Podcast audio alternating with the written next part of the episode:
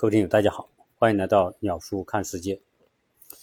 呃，九月一号啊，今天是九月一号，八月三十一号刚刚过去啊。为什么要说八月三十一号呢？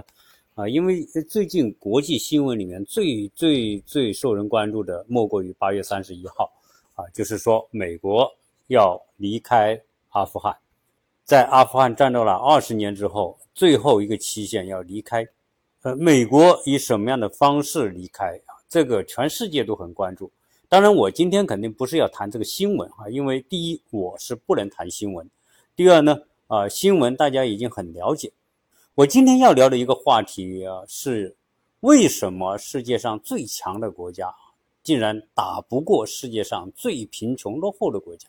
我想这是很多人想问的一个问题，在网上也有很多人做节目试图来解答这个问题。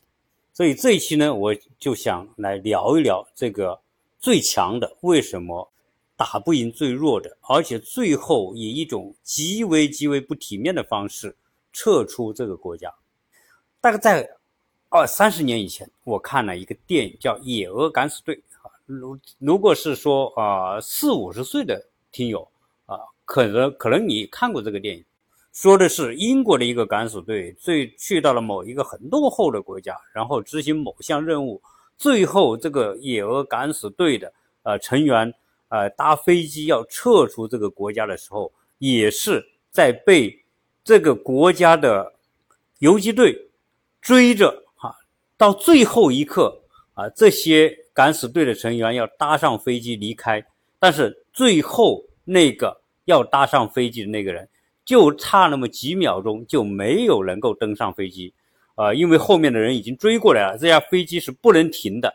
那在这种情况之下，在飞机上的那已经上了飞机的人和看着他的那个同伴，就是差那么几米就不能登上飞机。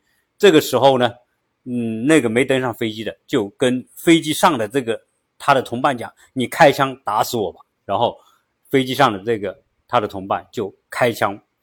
他这个同伴因为不能登上飞机，又不想被敌方的人给抓住之后，那那他死得更惨，还不如一枪死了，呃，干脆利索。但我们也看到，呃，这一次八月三十一号，呃，这个美国特种部队的一位少将最后登上飞机。当然，他命运比野鹅敢死队那个最后被打死在机场的，呃，那个那个人要幸运，因为这个。特种部队的少将啊，登上了飞机啊，最后离开了阿富汗啊。可是，呃，这个撤军是完成了，但是呢，美国在阿富汗二十多年啊，用动用了两万多美元的军费投入，然后留下了大量大量的美国的先进的武器。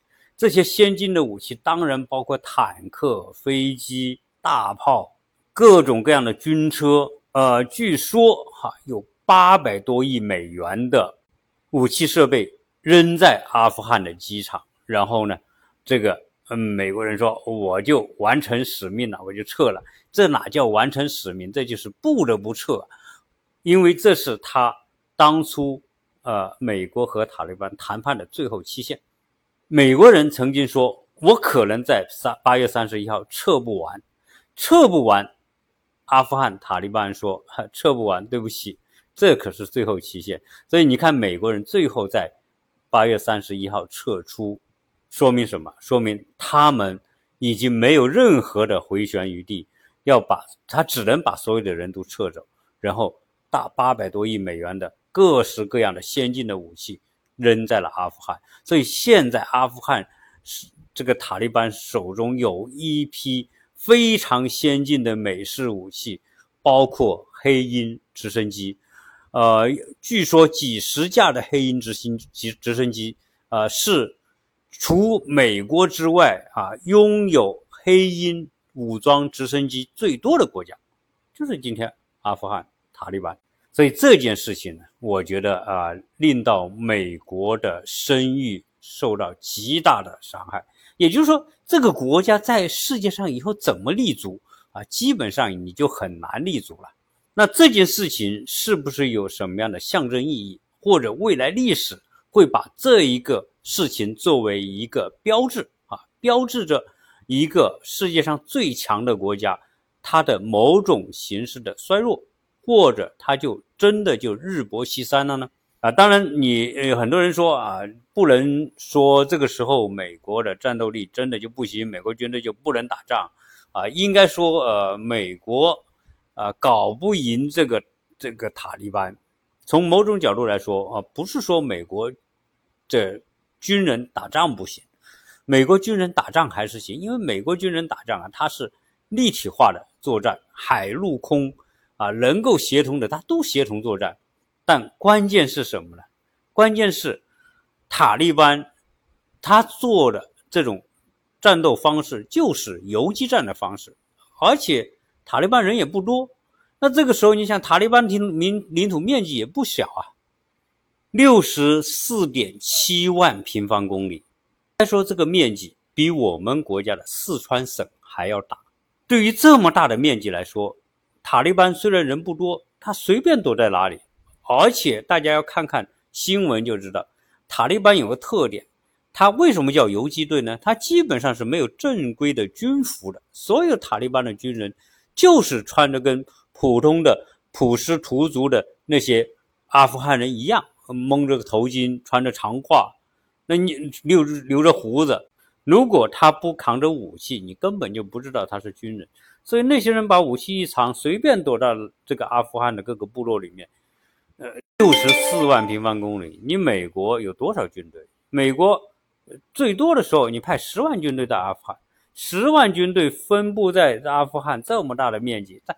这美国的军队啊，他就跟当初日本侵华一样，他是就占领着几个大城市，然后他有他的军事基地，对吧？然后他又不可能说在那么大的面积范围里面去扫荡这个塔利班，所以美国实际上我觉得他进入阿富汗这完全是一个啊没有清晰的战略和目标，甚至没有计划的一次军事行动。所以才要拖二十年，原因是什么？因为当初发动战争的这个美国的这个总统们呢，当然是小布什发动这场战争，但是呢，我觉得小布什就是很平庸的一个总统，这根本谈不上聪明。他自己也承认，他不是个聪明的总统。他在读书的时候，他就是属于班上的末流学生啊，不是属于什么很很很聪明的学生。但是他哎，人家有身世有背景。他老爸是总统，他的家布什家族有影响，所以人家就就可以当上总统。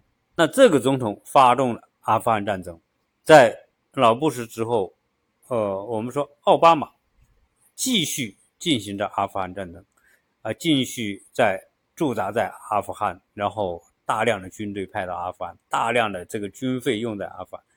实际上，当初在二零一一年的五月日号一号。美国的特种部队杀死本拉登，按理来说，美军进入阿富汗的目标就完成了。你不就是要报九幺幺的仇嘛？那你把这个你认定的这个罪魁祸首给杀了，那你的任务结束了。那你这个时候应该，呃，体面的撤出阿富汗，那个算是一个强者的形象撤离。但是呢，他没这么做。在本拉登死了之后的十年当中，仍然留在阿富汗。当然，这个美国出于什么考虑，我们不知道。可能我们觉得他很蠢，但是人家可能有更深的目的在后面，所以他才要留在那里，花那么多的钱，然后派那么多的军队。所以，美国军队留在阿富汗，注定它是一场不会有胜利的战争。原因就是，你可以。美军可以派军队驻扎在那里，你也可以培训阿富汗的政府军，你可以花很多的钱，你可以建很多的军事基地，但是你永远消灭不了塔利班的游击队。那美国虽然在阿富汗建立了一支三十多万人的政府军，给了很多的装备，每年给的武器装备和军事援助、经济援助都很多。但那个政府和政府军都是扶不起的阿斗，那塔利班为什么不可能被消灭？它和美国扶植的呃阿富汗的政府和他的政府军有什么样的不同啊？其中一个很重要的不同就是塔利班他的信仰非常之坚定。这个我在过去的节目里面也聊到过。像塔利班这样，既是一支游击队，一支军队，又拥有宗教的虔诚的信仰，他们战斗是为他们的信仰战斗，他们并不怕死，更不怕苦，更不怕累，更不怕贫困，所以注定你对于美国来说，你是打不死也消灭不掉的，何况他化。军队与群众当中，美国军队甚至你都不知道这些塔利班的军队躲藏在哪里。呃，我曾经讲过一个呃叫降维打击的一个思路啊。实际上呢，美国在二零零一年十月份进入阿富汗的时候，用两个月的时间就将当时的塔利班政权给推翻了。那塔利班化整为零。就躲到了阿富汗的民众当中，甚至到了巴基斯坦的边界地带。阿富汗和巴基斯坦的边界地带基本上就没有明确的边界，所以那里成为塔利班的最好藏身之处。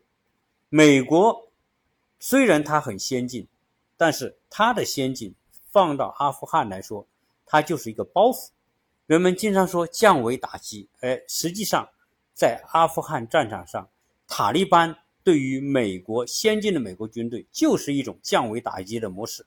美国，你的先进的这些武器、导弹啊，这些东西实际上发挥不出作用啊。美国的军队虽然你战斗力很强，你也发挥不出作用。在六十多万平方公里那么广大的阿富汗，到处是山地，到处可以躲藏，那你美国的军队你怎么发挥作用？但是塔利班的。军队，它隐藏在民众当中，这如同什么呢？如同我们讲的，在热带雨林里面的行军蚁，就是那种蚂蚁，吃肉的蚂蚁。哎，这些塔利班就是躲藏在热带雨林的吃肉的蚂蚁，行军蚁。美国军队是什么？美国军队是热带雨林当中的老虎。老虎虽然战斗力很强。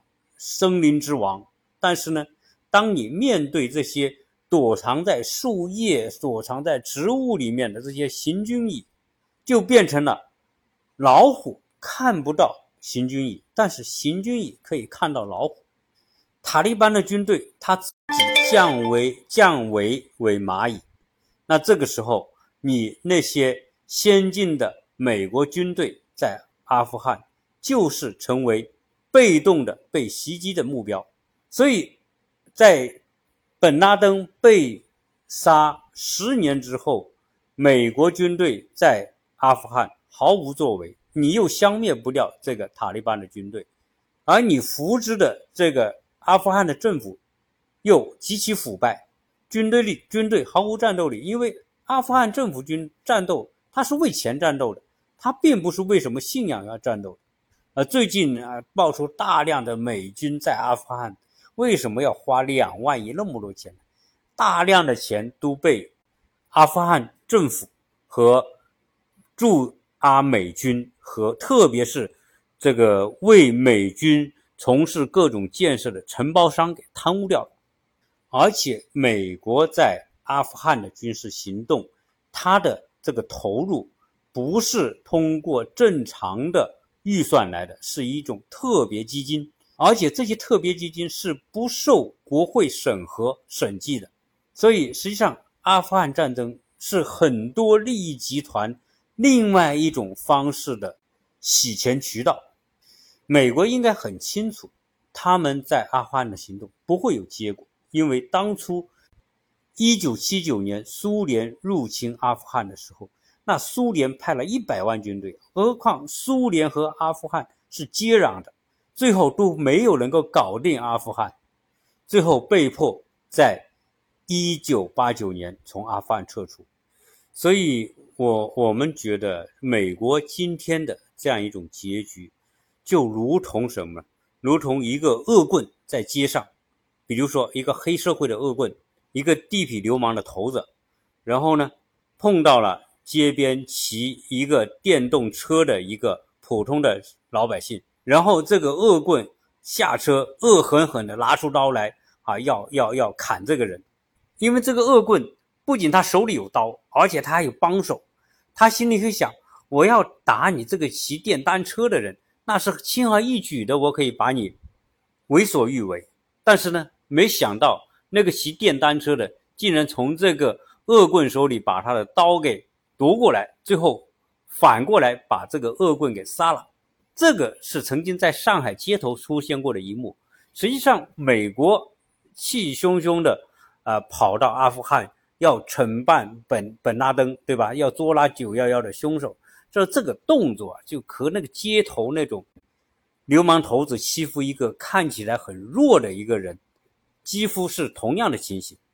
我想从这一次的美军的败退之后，美国人一定会吸取教训，不管他多么牛逼，不管他多强大的，他从阿富汗所获得的教训之一就是，美国可能。以他的先进的武器系统，有能力摧毁一个小国的军事目标，但是美国绝无能力去侵占一个国家，哪怕是一个很弱小的国家。同时，这件事也意味着美国的军事霸权的落幕。同时，美国死磕阿富汗二十年，并且最后以失败和不体面的方式结束这场战争。不仅消耗了美国大量的人力、物力和财力，更使美国在西方世界的领导地位受到了动摇。因为阿富汗战争本质上是一个多国部队以美国为首的西方多国部队对阿富汗的战争。美国在撤出阿富汗的事情上，甚至都没有跟他的盟国进行充分的协调和沟通。而是单方面的以美国自身的利益为出发点来执行撤军计划。大家可以想想，如果未来美国还有没有可能以什么什么名义，然后召集他的西方盟国对某一个国家发动军事战争？